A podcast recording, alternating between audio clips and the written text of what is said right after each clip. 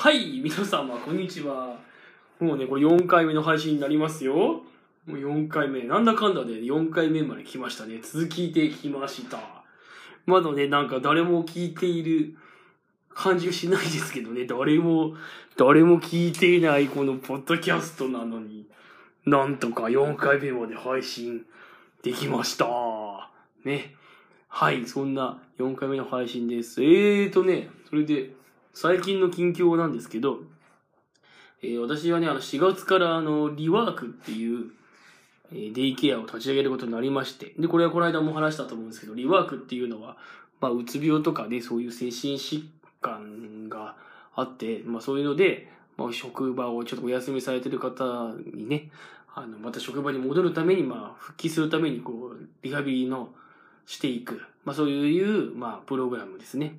そのリワークのデイケアを立ち上げることにまあ学っていて、で、まあその準備に今追われてるってとこですかね。まあ準備に追われてるってことね、いろいろ準備が、あの、あって忙しいって言うんではないんだけど、やっぱ気持ちの準備ってですかね。これ新しいことやるぞっていう、その気持ちの準備が今一番大変ですかね。なんとね、なんていうか、想像つかないんですよ。どんな感じになるのかね。4月の1日から。だから今やってる準備がそもそもこう、間に合ってるのか間に合ってないのかもなんかよくわからないし、で、そもそもあれなんですよ。参加者がなかなかまあ集まんなくて、ちょっと参加者集めに苦戦してるんですよ。だそれもあるから、なんか、うーん、なんだろう、それもやんなきゃいけないですし、なんかね、そう、なんか何をやっていいのか、何を手をつけていいのかっていうのが、なんか、もうちょっとまだよくわかってない感じで、なんかファファファファファファファしてますね。で、普段は今、あの、そのリワークのデイケアとはまた全くちょっと違う、今はお年寄りの方が多い、私は認知症のデイケアで今働いてるので、だからもうなんかその、今後やることと今やってることのなんかギャップみたいなのがもうすごくってですね、なんかファファファファしながら生きてますね、最近毎日。ファファファファファファ人生ですね、もうね。まあこれは4月になったらまたちょっと落ち着いていけばいいなとか思ってるんですけど、まあそんな感じで最近は過ごしてます。で、まあ、今日この頃はですね、その今、今そのリワークのデイケアを4月1日に始めるんですけど、まあ、まだ参加者がなかなか集まってないというところで、ちょっと営業の、営業していこうっていうことになってるんですよ、この営業ね。僕なんかさ、もう作業療法士をしてましたから、まあ、してましたからっていうか、まあ、してるんですけど、今でもね。まあ、ずっと、もともと僕は病院で、病院の精神科の病院で作業療法士をしていて、まあ、その後認知症のデイケアに行って、そこでまあ作業療法士をしてたから、ずっとそういう仕事をしてたので、なんかまあ営業とかしたことないんですね。あの、で、まあ、営業をまあとりあえずしようってことになって、まあその今のその勤め先の近隣のね、他の精神科のクリニックにもちょっとリワークのデイケア始めましたよっていうお知らせをしていこうということになったんです。で、まあ電話をとりあえずかけようと思って、電話かけようと思って今日、かけることにしたんですけど、まあそれ緊張しましたね、なんかね。なんか普段の電話だとそんな緊張しなくてね、僕は結構奥さんとかにはですね、あの、全然電話が緊張しなくて、もうちょっとどっちかというとふざけた調子っていうか、ちょっと、ちょっとおどけたテンションで喋ったりするから、あなたは電話が慣れてていいわねとかって言われるんですけど、まあそういう時の電話っていうのは基本的に僕があの、どっかお店を予約するとか、まあなんかこう自分が顧客としてね、電話をするときなんかは、なんかどっちかっていうと、こう自分は顧客だから、俺は客なんだみたいな感じだから、なんかそういうのでちょっと強気にいけるんですけど、もう今回のそのか、あの、今回のようなですね、営業の電話ってなると、まあ僕はそう下じゃないですか、下、まあ下とか上とかってはないんですけど、要は、まあ、誰か紹介してくれませんか？って、こう、下手に出て、する電話じゃないですか。だからもうそういうんだと思うと、なんかそれ緊張しちゃってね、なんかもうね、もうなんだかもう、なんて言ったらいいのかなとか、変な電話がうまくいかなくて、怒られちゃったりとか、恥かいたら嫌だなとか、なんかいろんな気持ちが湧いてきてですね、なかなかもう、あの、電話かけるまではちょっと、なんだかかんだかですね、なんだかかんだか、これもまたふわふわふわふわしてましたね。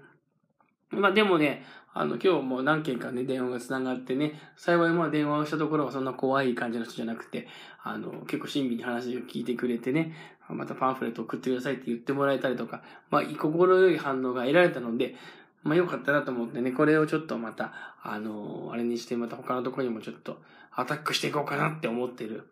ところですね。これがまあ最近の近況となっております。今日はね、ちょっと一個ね、あの気づいたことがあったんで、一個でその話をしようかなと思います。今なんかね、高齢者の人とお話ししていて、あの、高齢者の、まあ、人とどう声かけるか、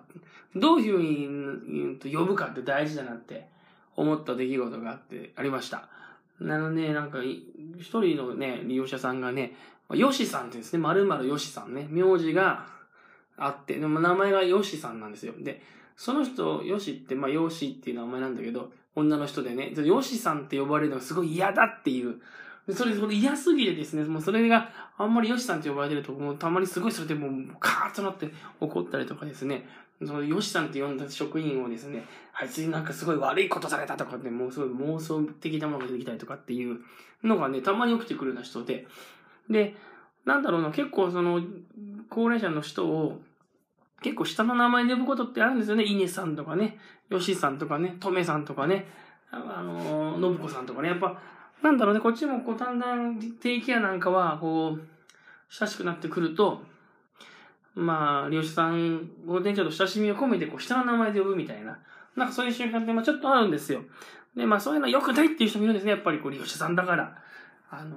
ー、やっぱり尊厳を持って、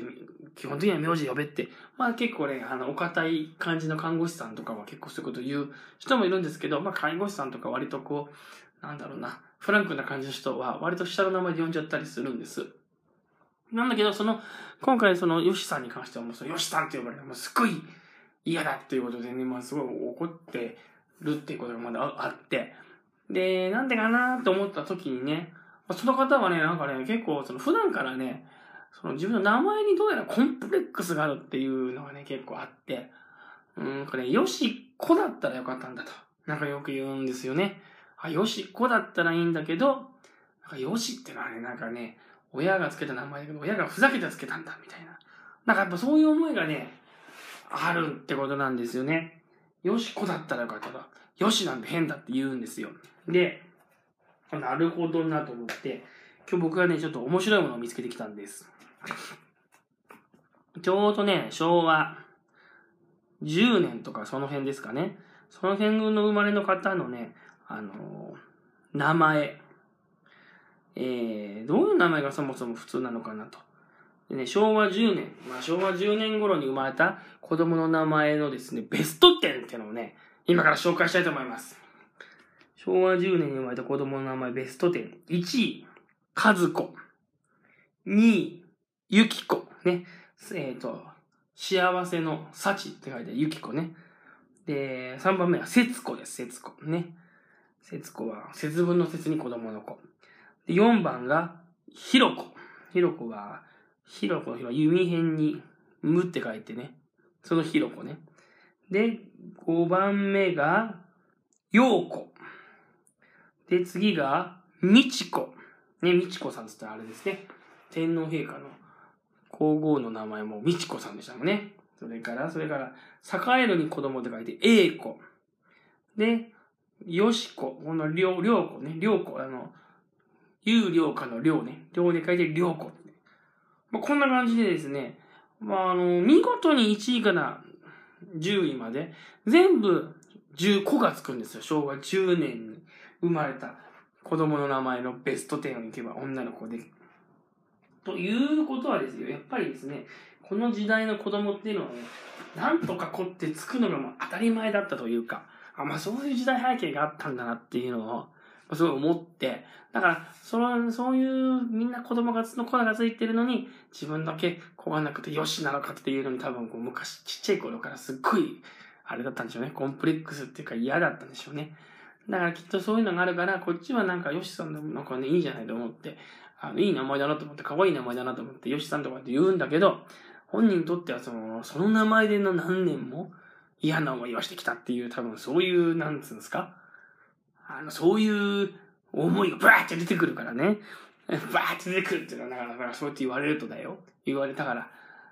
嫌なんだろうな、とかって思う、思ったっていうことです。だから、一つ名前をと、名前一つ取ってもね、その本人がその名前を好きか嫌いかって言うと、やっぱそうでもね、好きか嫌いかっていうと、それはまた別の話だからね、嫌いな人もいるっていうことなんだなっていうのをね、なんか今日すごい、ふと思って、僕なんか結構、あ、あの、自分の名前ね、あの、下の名前呼ばれるの割と好きな、好きっていうかその嫌なイメージないから、人の名前呼ばれても全然いいなと思うんですけど、でも自分の子供なんかもね、下の名前で呼んだりとかして、それでね、ニコニコしてるからいいんですけど、やっぱ結構ね、その自分の名前が嫌だとか、そういうふうに思う人っていうのは結構いるんだなーってのをね、今日、ちょっと改めて気づいたことでしたね。まあそんなことが今日はありました。はい、まあ今日はね、そんなわけでね、何の話したんだっけ？いや、そうそう、今リワークの、今ちょっと準備でいろいろ苦労してんですよっていうこととね、今僕は認知症のデイケアで働いてて、人の下の名前で呼ばれることについて、なんかいろいろ思う人がいるんだなっていうのに改めて気づいたっていう話を今日はしました。またね、あの、いろいろ、この、ポッドキャストで言いたいこといろいろ言ってみたいと思います。今日はどうもありがとうございました。